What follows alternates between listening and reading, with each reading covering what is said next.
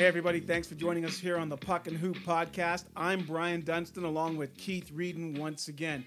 We're going to jump right into news and notes, and really we've only got one note to talk about, and we're going to put a bow on the Kyrie Irving situation.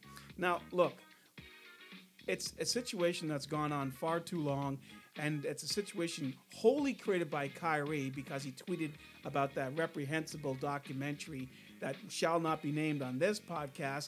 But let's be clear about one thing as we get into this and try and wrap things up for you. Kyrie Irving was not suspended for the tweet. He was suspended because of the reaction to the tweet that impacted the Brooklyn Nets organization. And then they wanted him to go through a whole series of stipulations to come back to the team. And that was including a 5-game suspension, which has now gone on for what, 8 games? Now, supposedly, 8 games. Yeah. Now, supposedly, Kyrie was supposed to rejoin the team today. This is Sunday. We're actually taping this podcast. And the Brooklyn Nets are playing on this evening. And Kyrie is questionable for not reasons due to the suspension, but for other reasons, whether he's going to suit up tonight. But he is available to play. My whole thing, Keith, is this. How is Kyrie the villain in this? Sure, he was wrong to put out a tweet and not explain why he put it out, but he's been castigated, drawn and quartered, suspended, loss of income from his shoe deal with Nike, and loss of income from his job as a basketball player. He's been punished, and yet there are people who have put this documentary up on their platforms, Amazon. There are people who are selling this book that this documentary came from in their stores online. This book was printed in 2015, published in 2015. The documentary was produced in 2018. And now in 2022, Kyrie Irving is the one that has to pay the piper. Yeah, you know what? I don't believe it's fair. But on the other hand, Kyrie Irving has painted himself rightfully or wrongfully as a villain out there in the larger space that is media, that is social media, especially. He's painted himself as a villain. I think Kyrie was largely being punished, obviously, for not apologizing, but also I think it was being punished for past transgressions and past sins, and to be honest, for being brash enough, arrogant enough to not come out and apologize right off the top. I mean, if you read his apology, and we both did, and we both listened to it, you know, his various apologies, Kyrie said, you know what, I was going to apologize at the beginning, but you know what, I was wondering, why do I have to apologize? You know, and for me... Well, that is a good question. Yeah. That is a good question. Yeah, why does he have to apologize? For me, that's also not understanding your place in the world, the impact. This isn't you or I tweeting it, not in 2022. In 2024, when we're the biggest sports podcast out there in the world, if we made a tweet like this in 2024, it's going to have a much bigger impact. We don't have to come down on the side and say, this is what we believe. By putting it out there, I think it's a little naive on Kyrie's part, that just solely by putting it out there, there's a group of people who are naively going to believe this is what you believe, and there's also a group of people, Brian, who are going to latch onto it and want to latch onto it and say, hey, look, Kyrie Irving believes this. It's not that bad, right? For their own nefarious gains. And that's the issue, I think, at hand here, Keith, is that Kyrie Irving, as everyone who's dealt with him knows, he's not anti-Semitic. But what he tweeted was interpreted to be support of anti-Semitic views. And he did not feel he had to explain that. But you know what? When you put something out into the world in social media and you have the power of being a Kyrie Irving, a highly visible superstar basketball player, that comes with responsibility. Your actions, your words, your tweets, they speak volumes, and people are going to interpret them based on not necessarily what you tweet or say, but in how they perceive it. And the perception was that he was being anti-Semitic. And if you don't come out and disavow that right away, then you're bringing a world of hate and heat onto yourself. And that's what happened to Kyrie. Now, he went on finally to fully apologize for the impact of the tweet. But he also said that he had to learn and has to learn to understand the power of his responsibility of being Kyrie Irving and putting things out into the world. Now, Kyrie Irving is 30 years old. And as you like to say, he thinks he's the smartest man in the room.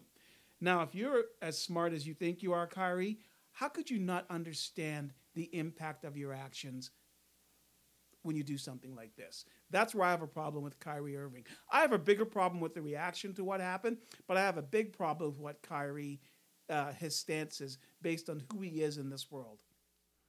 Yeah, as I mentioned to you earlier, my problem was his apology left me kind of unsatisfied.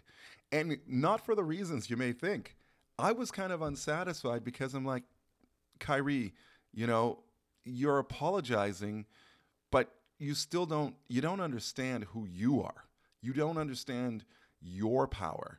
You know, you're apologizing now. And I don't believe it's solely. Yeah. I don't believe it's solely so he can play basketball. But part of it is there's a petulance that comes with Kyrie. And I was kind of thinking, like, if you believed it was wrong, I can understand you got your back up right away saying, why do I have to apologize? But what about the team? That's always been my problem with Kyrie. What about the team? And people could say, oh, this issue is larger than basketball. For me, Kyrie Irving is famous for one reason and one reason alone. And it's because he's one of the best basketball players on the planet. So what about your teammates? What about hanging them out to dry? And, you know, they're all going to say the right things. Oh, we back up Kyrie. We believe in him. But you know what? We've both been on teams. There are people in that locker room that are looking at him going, you know, come on. Why are you bringing these negative issues around us when we are trying to win basketball games? That bothered me about it. But the other part that bothered me about it is, you know what? If you really believed and stood for what you said initially, I almost thought, well, then why are you apologizing? You know, I don't see Amazon apologizing, as you mentioned. I don't see the publisher of this book apologizing. You know, this book's been out there. The movie's been out there. You know, why is Kyrie the only one that is getting hurt from this and having to apologize? I mean, hey, you know what? My son wears Kyrie's. He likes his basketball shoes. There's not going to be a Kyrie 8, according to Nike. But we see they can flip-flop and change. But why is Kyrie getting punished from this? And, you know, Amazon isn't. Or Nike isn't. Nike is one of the biggest supporters of China. They manufacture their shoes in China. They sell shoes in China. China is one of the biggest, if not the biggest, violators of human rights in the free world right now. And yet Nike will do business with in China and for China. And yet they won't do business with Kyrie Irving. There's a dichotomy there that just does not add up for me. And the fact that Kyrie Irving was dropped by Nike, and Nike is still, you know, out there producing shoes made in China and doing business with China, it just speaks, it lends credence to what Jaylen Brown of the Boston Celtics said. He said, all you have to do is take 10 minutes, just 10 minutes, and research any of the organizations, any of these companies, and you will find not necessarily similar things that Kyrie purportedly supports based on the internet reaction, but things that these organizations are doing, like Nike, that fall on the wrong side of the morality issue. And yet they're not being called to pay the piper. It's an inequity that exists because Kyrie is just one person and he's an easy target. He's made himself a target. And the fact is he doesn't have the machinery behind him to you know, move those crosshairs off him when situations like this happen. Amazon does. Nike does. All of those big shoe manufacturers do. Kyrie Irving doesn't. Yeah. I think he found out, you know, as you mentioned before, I think he learned a good lesson. I think he learned about the power he does have, but also the power that he does not have. I mean, you're comparing him and Nike's support and manufacturing in China. China's their biggest market. China's the biggest market in the world. And, you know, the billions of dollars that Nike makes in China through the manufacture and through the selling of their products.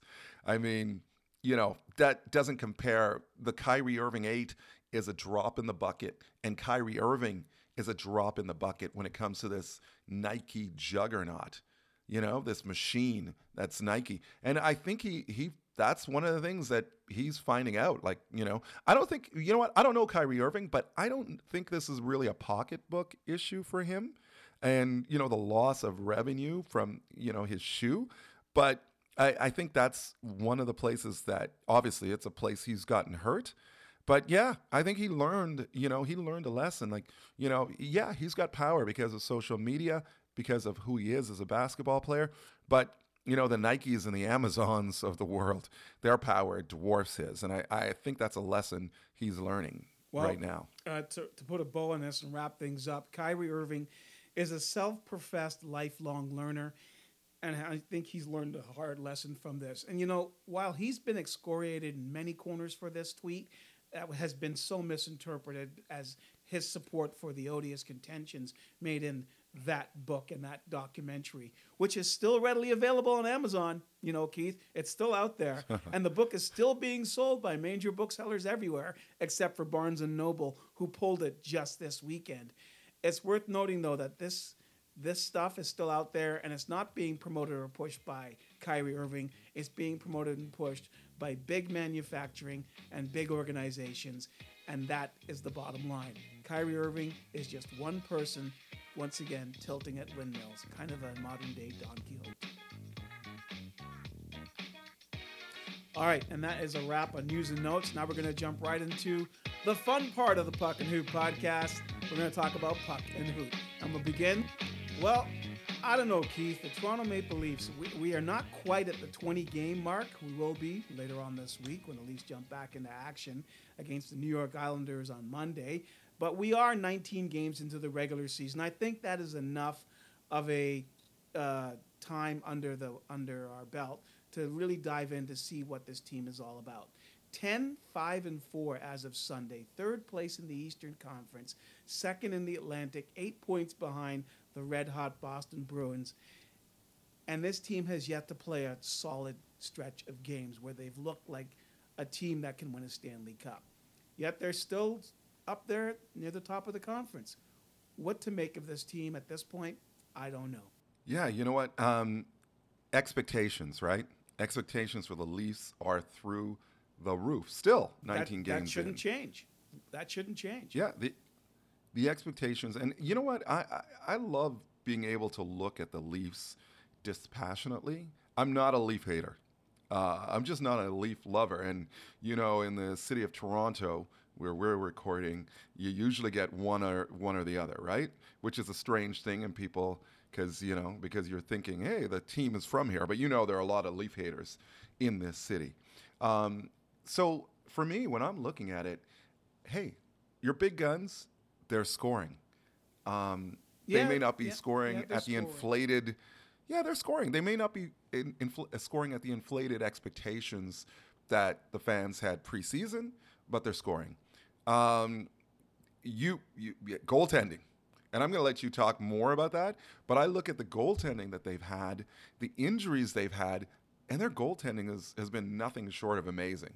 Well, no question. It's been a surprisingly strong start by a mixed bag of goaltenders with injuries being suffered rapidly out of the box by Matt Murray, who went on to come back and put up three really solid wins. Yep. And then Samsonov was really solid in his 5-6 starts. And then he got hurt. Eric Schalgren kept the team's head above waters while he played. Goaltending has not been an issue. You can't look at the Leafs and say, well, you know, the goalie's this, the goalie's that.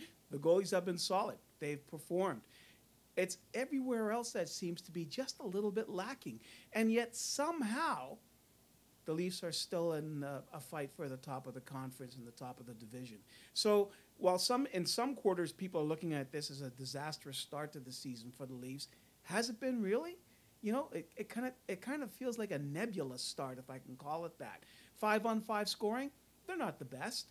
Top six production, like you said, the top 4 guys, top 6 guys have done okay. They're all hovering around the 20-point mark, which puts them just outside the top 10 in league scoring.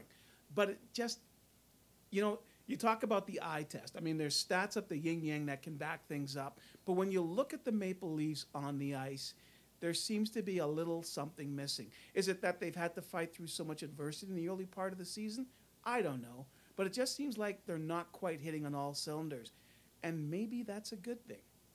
You know, maybe that's a good thing. Now, is there something missing? Or is there, we like to think that other teams, when they come into Toronto, that they get up for the Leafs.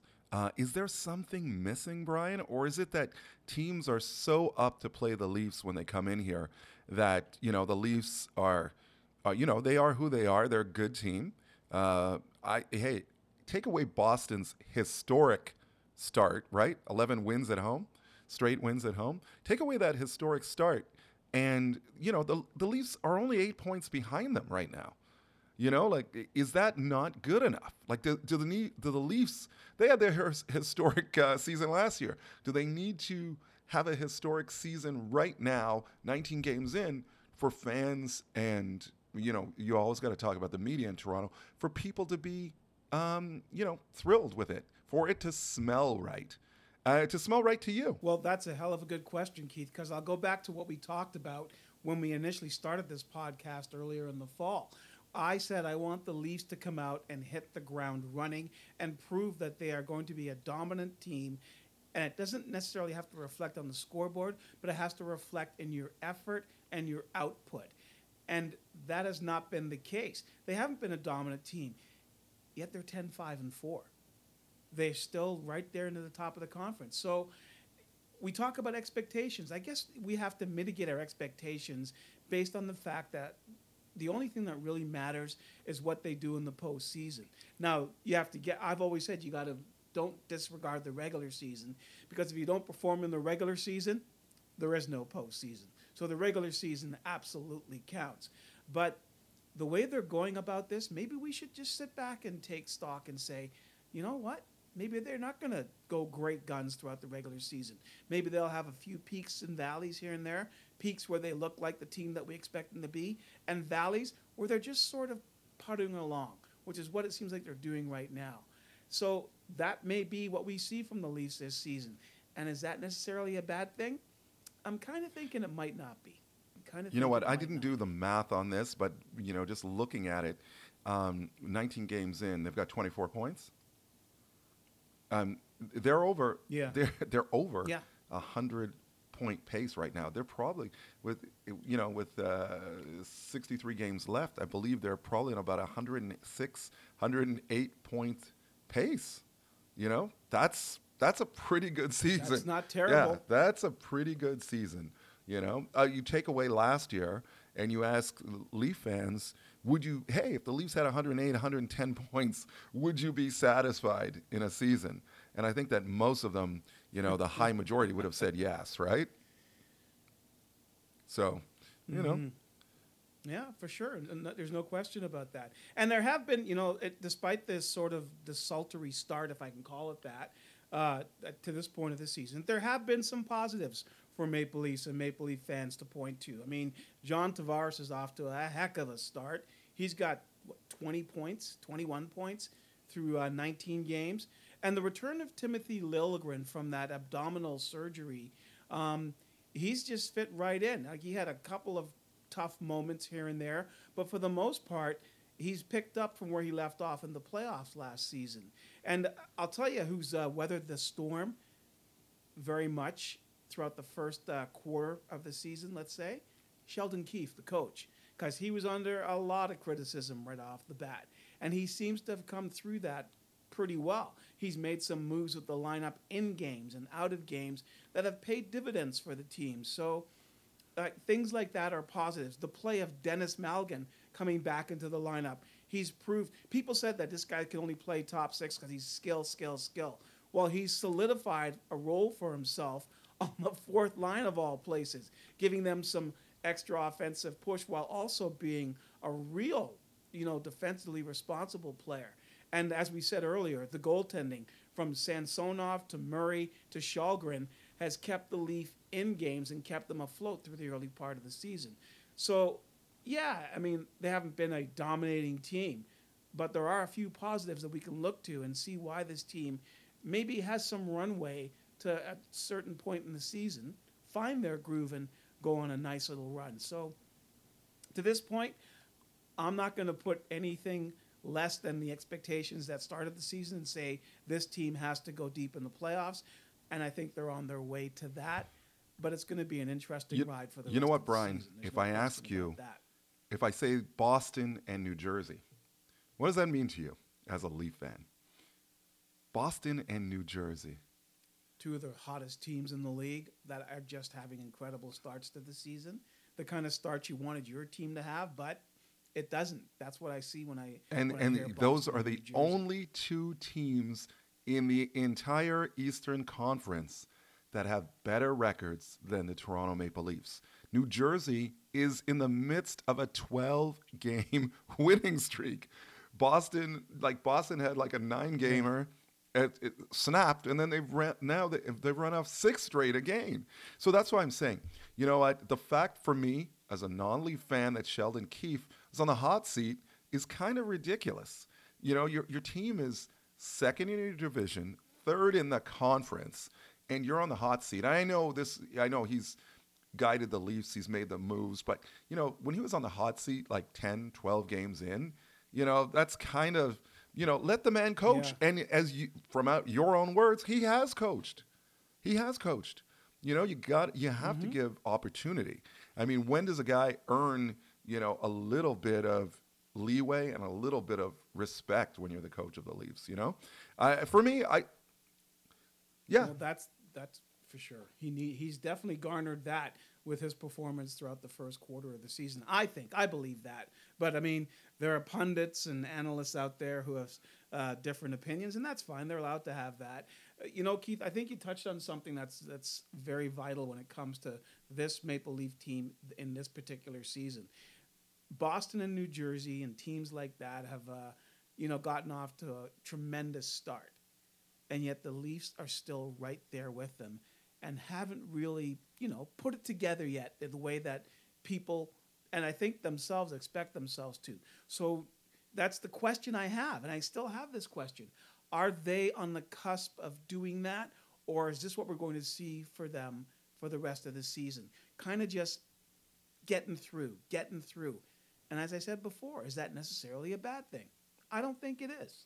I think, sports are supposed to be fun. I know this is pro sports.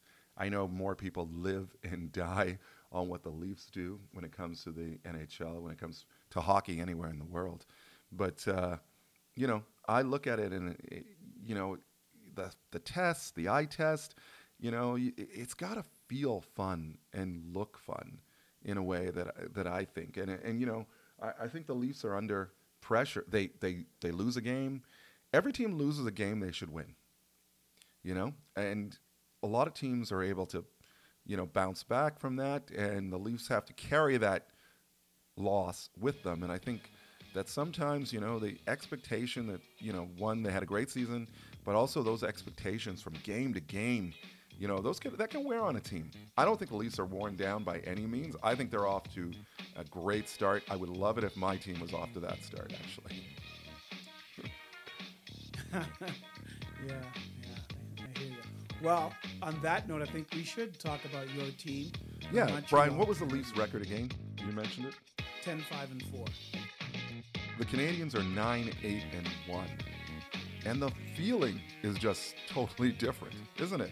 It's just totally different than what I know. Yeah, it's euphoria. I mean, they were playing, 4 rookie defensemen through most of this stretch, right? I mean, last night they came back from one of the most fun wins that I've seen in a long time. Down 3 times in the game, they came back to tie it. Cole Caulfield scoring with 1.9 seconds left on the clock to tie it and send the game into overtime. Like, that's just incredible. Incredible. And we were talking about, the eye test. The Canadiens ended up winning in the shootout, and Nick Suzuki, man, Holy cow. He scored a goal. Oh, yeah. He scored a goal against Carter Hart in the shootout, and it was the only goal scored in the shootout, by the way. So he scored a goal against Carter Hart in that shootout that he turned him inside out. You know, and I wish that shootout goal, Brian, was so sweet. It should actually count for a regular season goal for hit towards his totals, because that was truly a game winner. You know what? I'm going to say Jake Allen was great in the shootout as well. So, I mean, you know, the Canadiens right now playing largely, you know, four rookie defensemen, you know, they've looked solid in the back end. I mean, you know, the return of Mike Matheson, and, you know, they did send Jordan Harris to the bench yesterday. He didn't play in last night's game, but he's been solid. You know, he has been a solid defenseman. You know, you got to get Matheson in there, and Matheson did not have the greatest of starts. I told you he was on the ice in a large part of the first goal when the Flyers scored 39 seconds in, and then they scored 2 minutes later. He was on the ice again, and it looked like, oh, wow, what a disastrous start for him, you know. But, you know, he scored a goal, beautiful setup from Nick Suzuki. And, you know, he was calling for it. This is what Mike Matheson brings. Great skating, great offensive ability. Like, he was calling for that puck the moment he saw Suzuki. And Suzuki had a brilliant backhand pass to Matheson to set up that goal. Like, the feeling is different. The feeling is just so different, Brian, that, you know, it's, you know, for me, remember, I was questioning, you know, is Nick Suzuki a true number one? I never question, is Cole Caulfield a true number one winger? But I was questioning if Nick Suzuki is a true number one. And through, you know, through 18 games, I guess, for the Canadiens, he really is. I mean, and it feels different. It's that eye test. It's that smell test. Like I told you, like he looks like the best player on the ice when he is on the ice. No question. And that's huge. Well, as we approach the quarter pole of the season, there are a couple of big questions that have come to the fore because of the performance of the Habs to this point. And first and foremost amongst those questions for me is this. Is it too early to make much of the fact that the Habs are actually in the hunt for a wild card spot? The Habs, their success has been because, I think in large part, because this season, there's no in-between. There's no, we're going to try and get the last spot. There's no, we're going to, you know, oh, well, you know, we went through a bad stretch. We're going to try and bottom out and get a top pick. I think this year, the Habs have a goal. The fans are happy right now because of the way they've overperformed expectations. And you know what? I think you just revel in them and enjoy them. I don't think you change what you set out to do. You know, Martin St-Louis, I think he's outperformed coaching expectations, but I still see him tinkering with the lineup. I see him working on the power play, being hands-on. Well, I think you touched on something that is absolutely vital for the I almost had the Maple Leafs, but for the Montreal Canadiens, is the fact that their performance to this point in the season has certainly raised the value of those trade pieces. And come the trade deadline, which is still way, way off in the future, they're going to be in a great position to reap quite a benefit and quite a bonus because they will offload some of those veteran guys, and they're going to be demanding a pretty serious price, and they'll likely get it based on the performance that these veterans have enabled Montreal to have to this point. Teams are going to look at that and say, well, these guys are professional hockey players who are dedicated to their craft, and they've been around the league long enough to fit in how and where we need them.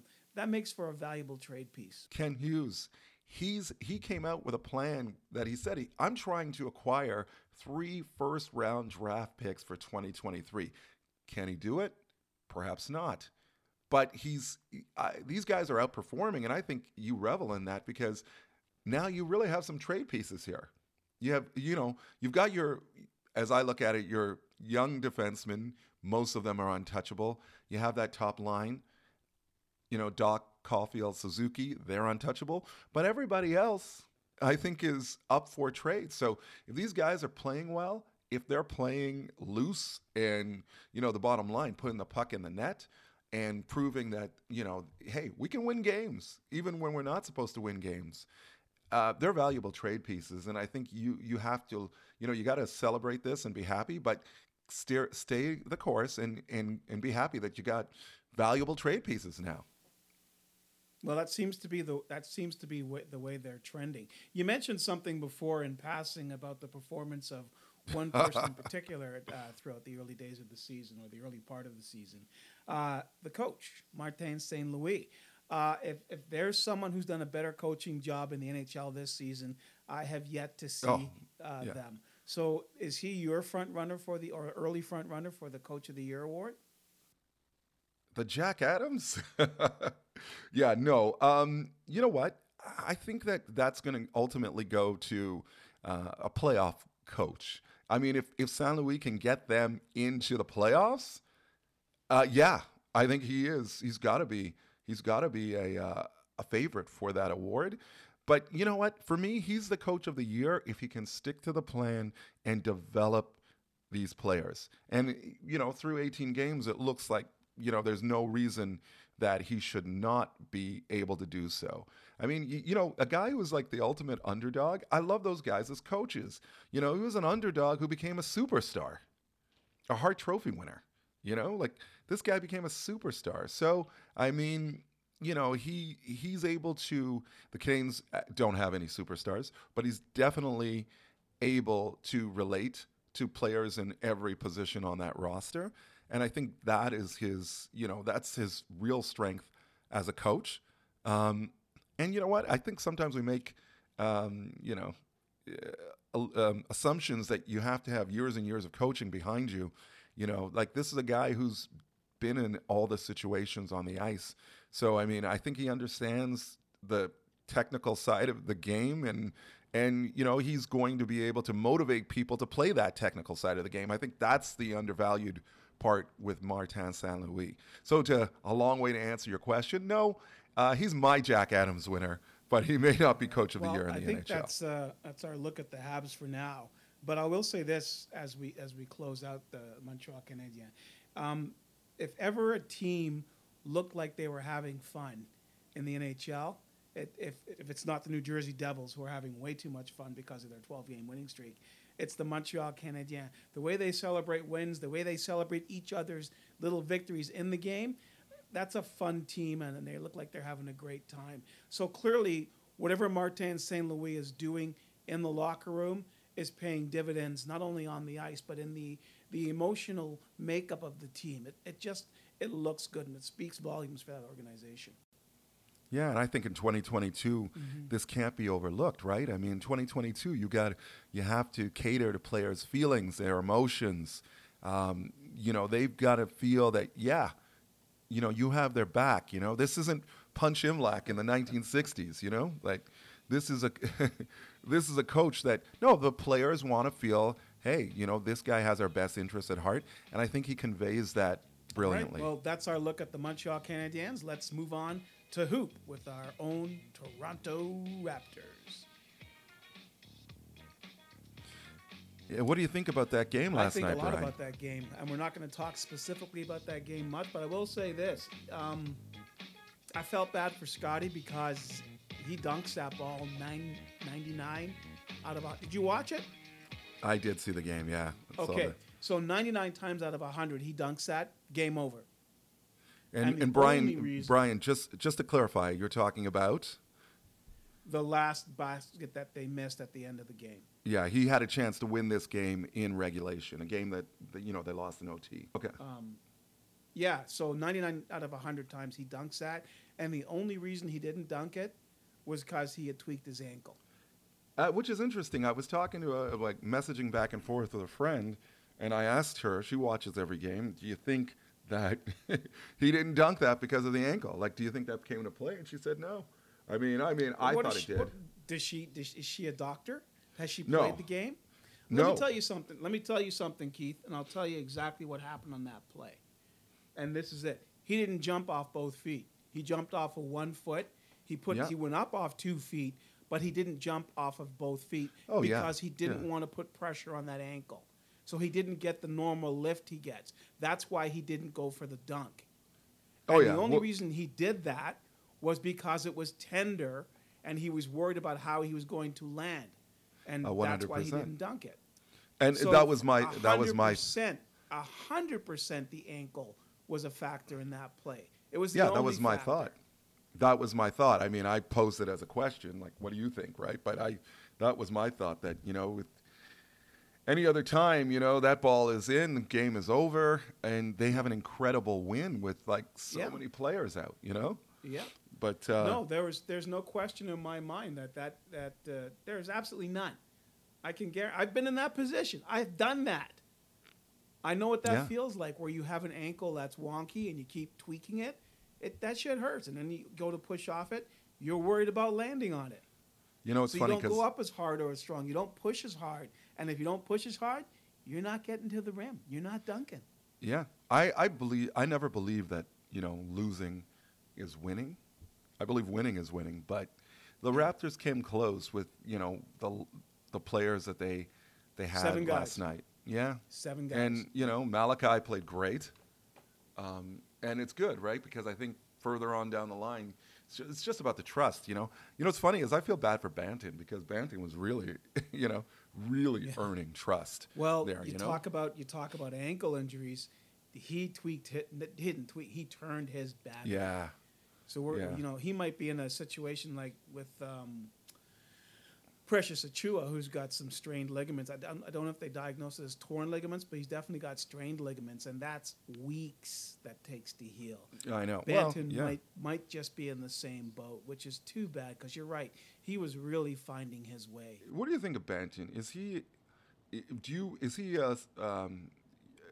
part of the Raptor system, or is he? Or yep. No. Yep. 100%. Don't even give me an opportunity. And I'll tell you why. I said this last year, and I fully believe this, and I think it's borne fruit. He is exactly the type of player the Raptors want: a multi-skilled, multi-positional, defensively strong, offensively skilled ball player. Not a point guard, not a shooting guard, ball player. And he's proven that by the work he's committed to doing and has done to improve his handle. No. He's not as loose with it as he was before. And to improve his jump shot.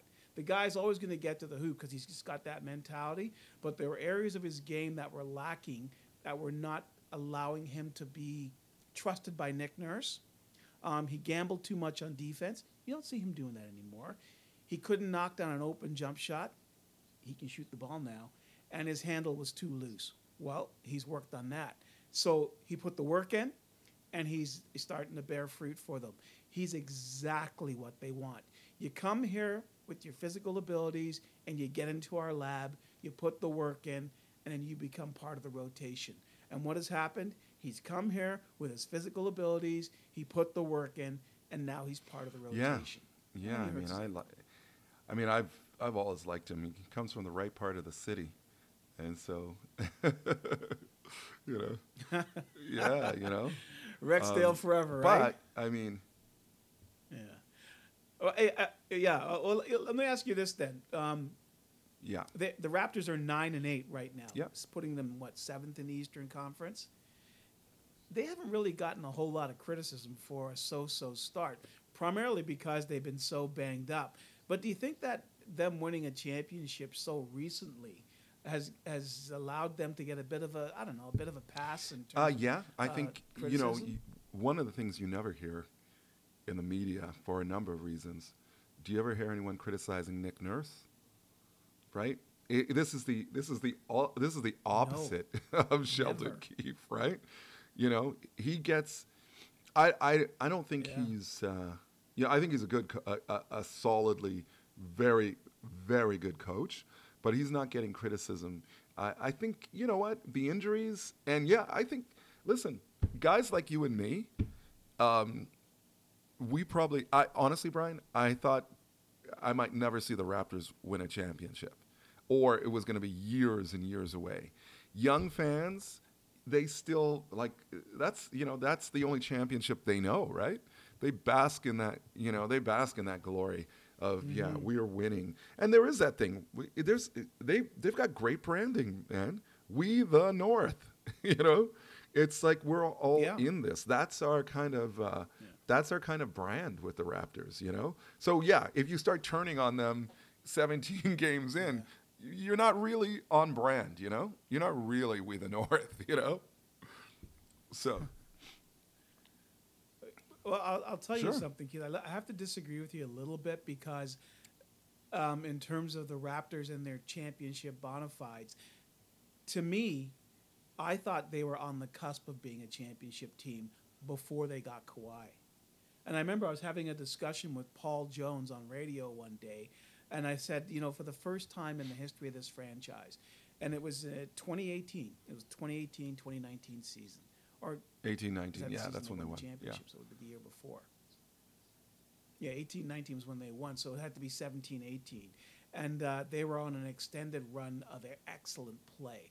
And it was the first time in the 20-plus year history of watching the Raptors to that point that I felt there isn't a team in the league the Raptors can't beat, and beat handily. They were playing that well.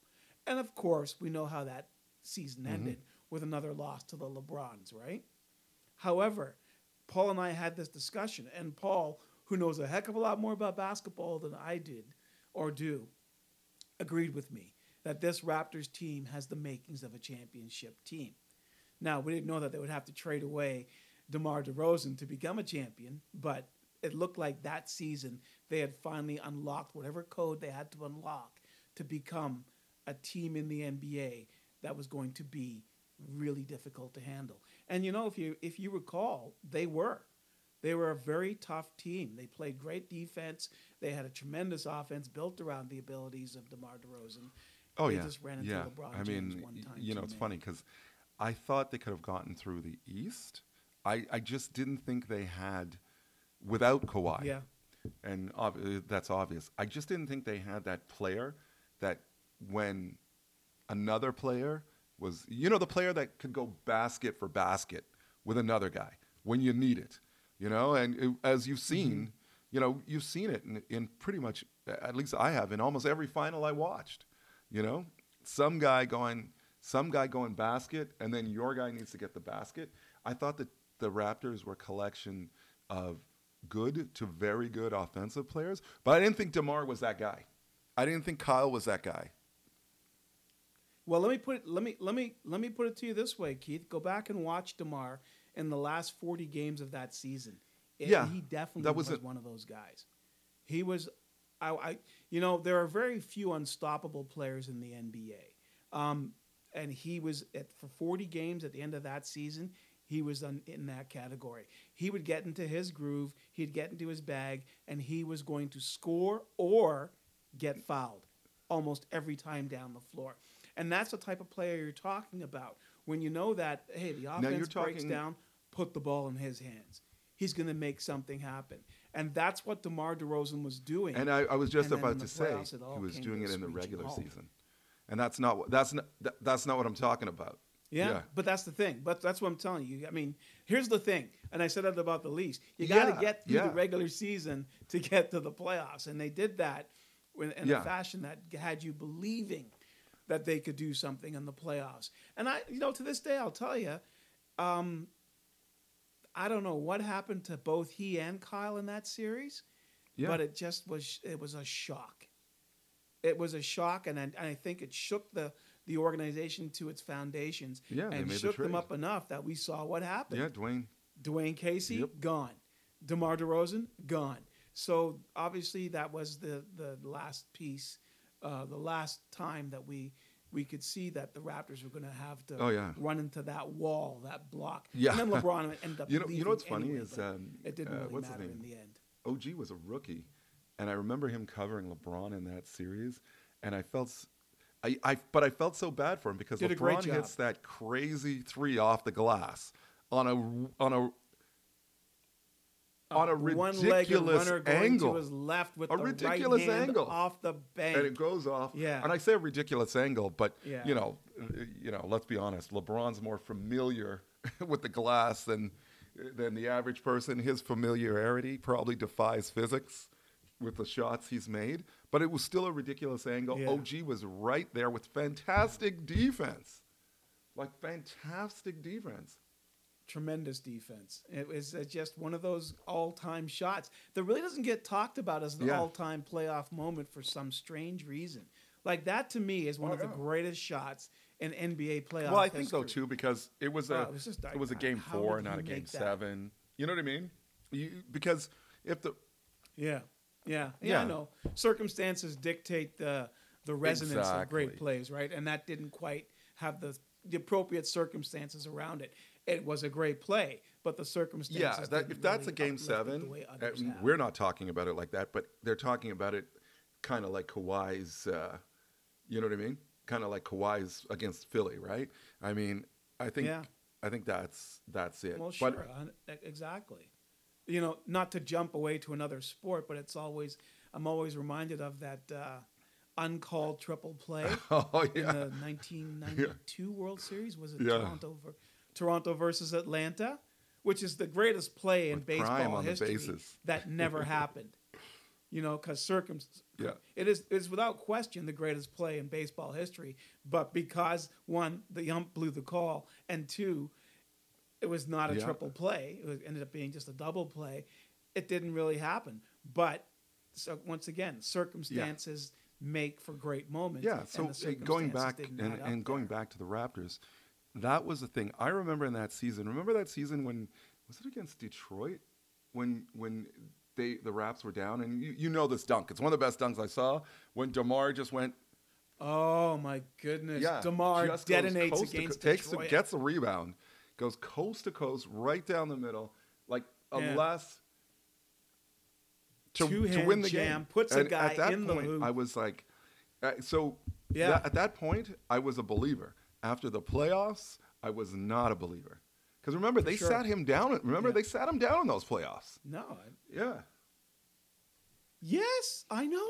It was crushing, and I remember. Gosh, this is a terrible walk down lane, Keith. Why are we going down this lane? I remember watching those games, thinking, "What is going on here?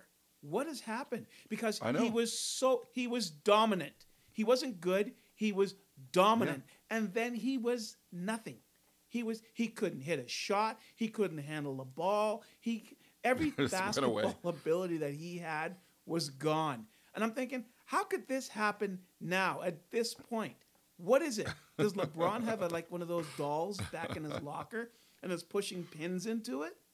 Because there was no reason for it. It wasn't like he didn't play good against LeBron during the regular season. And all of a sudden now, at the most crucial point in the year, you fall down? I to this day, I will never understand what happened in that series, because it wasn't like LeBron did anything to him, just that DeMar did not play well. No. And neither did Kyle, for that matter. Kyle had a tough series, too, but that was overshadowed by the fact that the expectation for DeMar going in was like, okay, this is it, right? I mean, he's going to ascend. Yeah. And then, not even to go back to your baseline, you know what I mean? To play under that. To play under that was just sub-baseline. Crushing. But you know what? Let's talk about it. Yeah. I think one of the reasons, too, that they're getting a pass, rightly or wrongly, is they're winning at home. I think they're 6-1 at home, and fans are going away. Yes. You know, it's tough to better word, rag on a team when you exit the building and you're all happy. Hey, we won. You know what I mean? You know? I know. Oh, we're 9-8, but hey, we won 6 games at home. And especially those people that go, you know, those people that can afford to go a lot of nights, you know, they're leaving and they're happy. Yeah. Well, yeah, and I'll say this too, Keith. If the Raptors can continue to tread water like this until they're back with their full lineup, which may not be for a couple of months, based on the nature of some of these injuries, you know, if they can continue to tread water, I wouldn't want to play these guys down the road. I think Siakam is a bona fide. He really put it out there, and he achieved that goal. He can play like a top 5 player. And Fred at full health is he's a guy that makes the Raptors work. There's something about Fred VanVleet that just, the guy wins. You know, he's won in high school. He's won in college. Yep. He's coming to the NBA. He's been a winner. There's something about him. Won in the G. He won in the G League too. There's something about guys like Freddie VanVleet, and they're rare, that it doesn't matter the situation. They could be playing poorly, but if it comes time to make a play, they're going to get it done.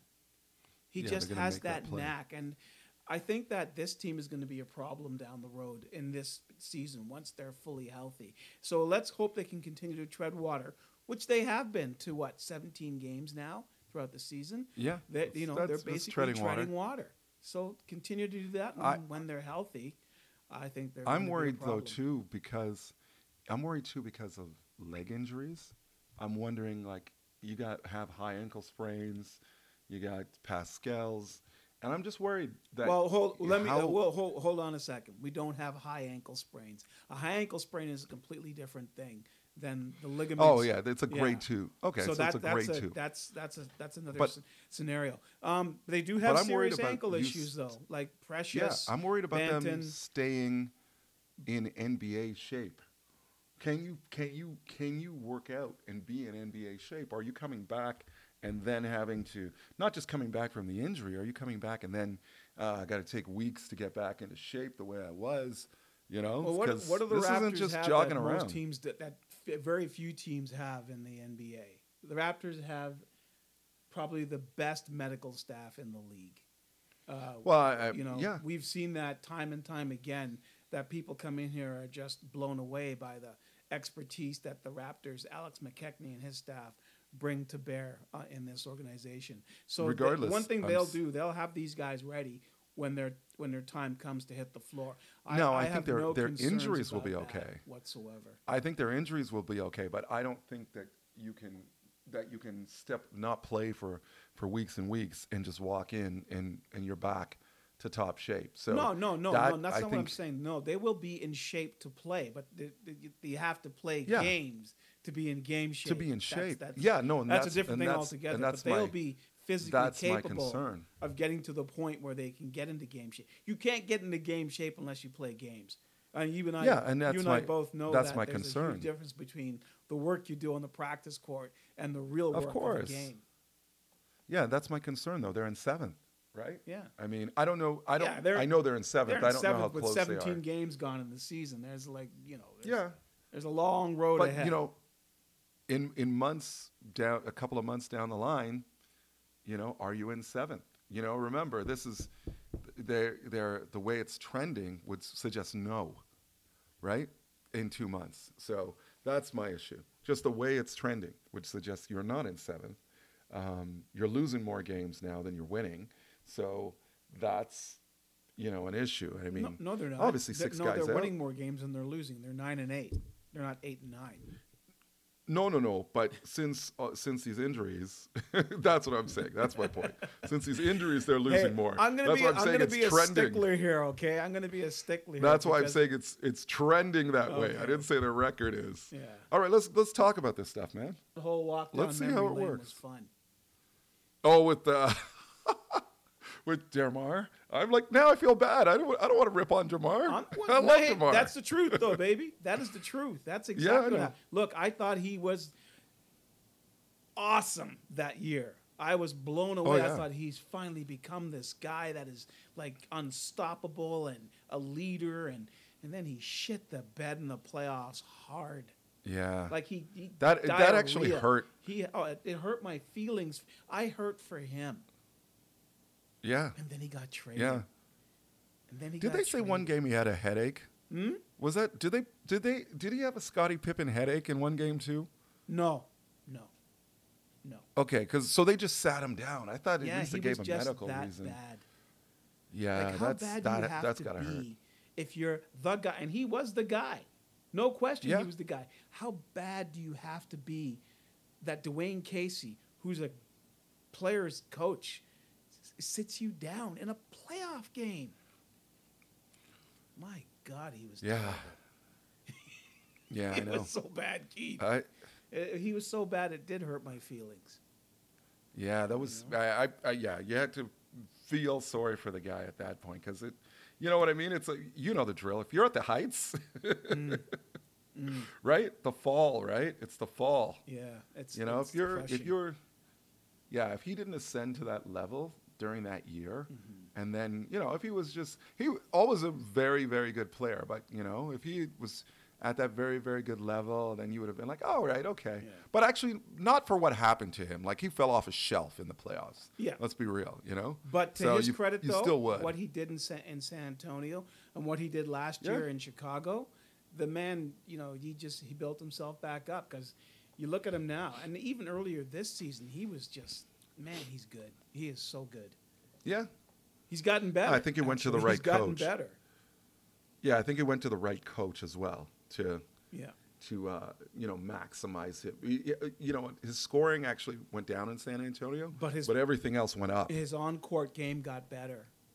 Yeah, everything else went up. And then last year, I mean, his scoring was back up there with the Bulls, right? So he's a player who knows what he's good at, and he's like, if you can't stop this, I'm gonna keep doing it every single time. He so much reminds me of what's his name, Adrian Dantley. Like except he's a little more athletic. But Adrian Dantley would come down and just work you for the same move until you stopped it. And the man was scoring like 35 points a game doing that. Slow, low post, back you down, spin around. 6'5". You know. Yeah, 6'5", low post guy who couldn't jump. The guy was the master of the three-point play. Yeah, man, we took a walk down memory lane with the Raptors there, but let's wrap things up this way, Keith. They are treading water. They're staying afloat. They're keeping their head above water. The injuries are piling up, but it's a long season, and I think they're going to be okay. All right. Up next, we are going to take a serious walk down memory lane. We've got a little story about one of the greatest Leafs of all time, Borje Salming.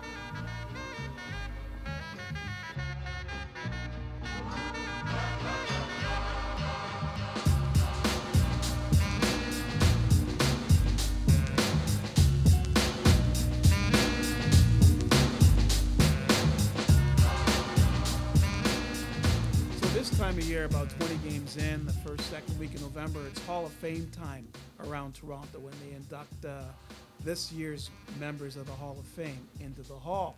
It also means that there's a couple of big games over the weekend that involve the Leafs, the Hall of Fame game and then the subsequent game on Saturday night. And this is an opportunity for members of the Hall of Fame to gather in Toronto and to be honored for their contributions to the game of hockey. And specifically for us as Toronto Maple Leaf fans, our Hall of Fame members like Daryl Sittler, Lanny McDonald, and of course, Borje Salming. Now, earlier this year, Borje Salming was diagnosed with an ALS, commonly known as Lou Gehrig's disease. There is no known cure for this disease, and it's a bitch because you are pretty much locked in your own body and it just deteriorates, and that's what's happening to Borje Salming. So to see Salming come out on Friday night and then again on Saturday night to be honored by the Leafs, if you're a kid like me who grew up in the 70s loving the Leafs, you had to love Borje Salming. Stats didn't matter, wins didn't matter because there wasn't a whole lot of that going on, but what mattered was the presence, the ability, the skill, the toughness, the strength, the swagger that this man played with. He was one of the greats, and he was playing for our team. You got goosebumps watching this guy every single night, year in, year out. Borje Salming was a presence. He was a force. He was special, and he was a Maple Leaf. And to a guy like me, a kid like me growing up in that time, when the Maple Leafs meant so much, they meant everything, Borje Salming was the king, which was his nickname, appropriately enough. Now, I have a quick story about actually getting to meet Borje Salming. I was in high school, and one of my good friends, Sam Hill, his father was a prof at U of T, so we would leave school a little early on occasion to go play basketball with his father at U of T at Vic College, a little gym in one of the colleges there. So we're walking along Wellesley Street. We got to Wellesley and Bay. So we're standing on the corner waiting for the light to change. And I realize there's someone standing behind us. So I turn around and like, oh my goodness, it's Borje Salming. And I guess he was walking down because Maple Leaf Gardens was just down the road to go to practice or just whatever. And like, I was dumbfounded. I didn't know what to say. So I just said, how you doing, Mr. Salming? And he looks down at me because he's a couple inches taller than me and goes, I'm good. Have a good day. And just walks along. But I was like, oh my God, Borje Salming was right there. Just to be that close to a guy that you, I don't get all into this whole heroic worship of players or people in sports, but Borje Salming was a legend. He was a legend while he was playing, is a legend after he's playing, and to see him up close and in person, just walking down the street like that, well, I was blown away as any 14, 15-year-old Maple Leaf fan would be. And to see him this last little while ravaged by ALS, you're reminded of two things. One, you're reminded of the reverence you had for this man when you were a child, and you're also reminded that we are all getting older, you know? Time passes, man, and you have to hold dear to those memories that you had as a kid because they mean so much, because that's when numbers didn't matter, wins didn't matter. The feeling you got from watching these guys play, the Borje Salmings, the Daryl Sittlers, the Lanny McDonalds, in my case as a big Leaf fan, watching those guys play and what it meant to me, there is no feeling like it. So I just want to say thank you to Borje Salming, Godspeed, and all the best, man. Those are my thoughts about Borje Salming. You know what? I've got a couple of thoughts. Number one is the Leafs generally practice around 10 a.m., 10:30. So how early do you and Sam Hill cut class, Brian? Hey, man. Did you go to school? Was it just to show up and meet at the school? Or, you know, hey, I mean, I'm just curious. I said every once in a while we did that. They played at lunchtime at this gym. They were professors, right? They took the afternoon off to play basketball. So we joined them. Yeah, okay. But you know what? Borje Salming, you know, I've professed that, you know, I am not a Leaf fan. But during the 80s, I was a fan of one Leaf, and that was Borje Salming. You know, I've talked about how back in the day you could identify players by the way they skated on the ice, the way they moved. You didn't have to look for numbers. You didn't have to. And Borje Salming with that, I remember his stick was, memorable. But he had a way of just gathering the puck behind the net.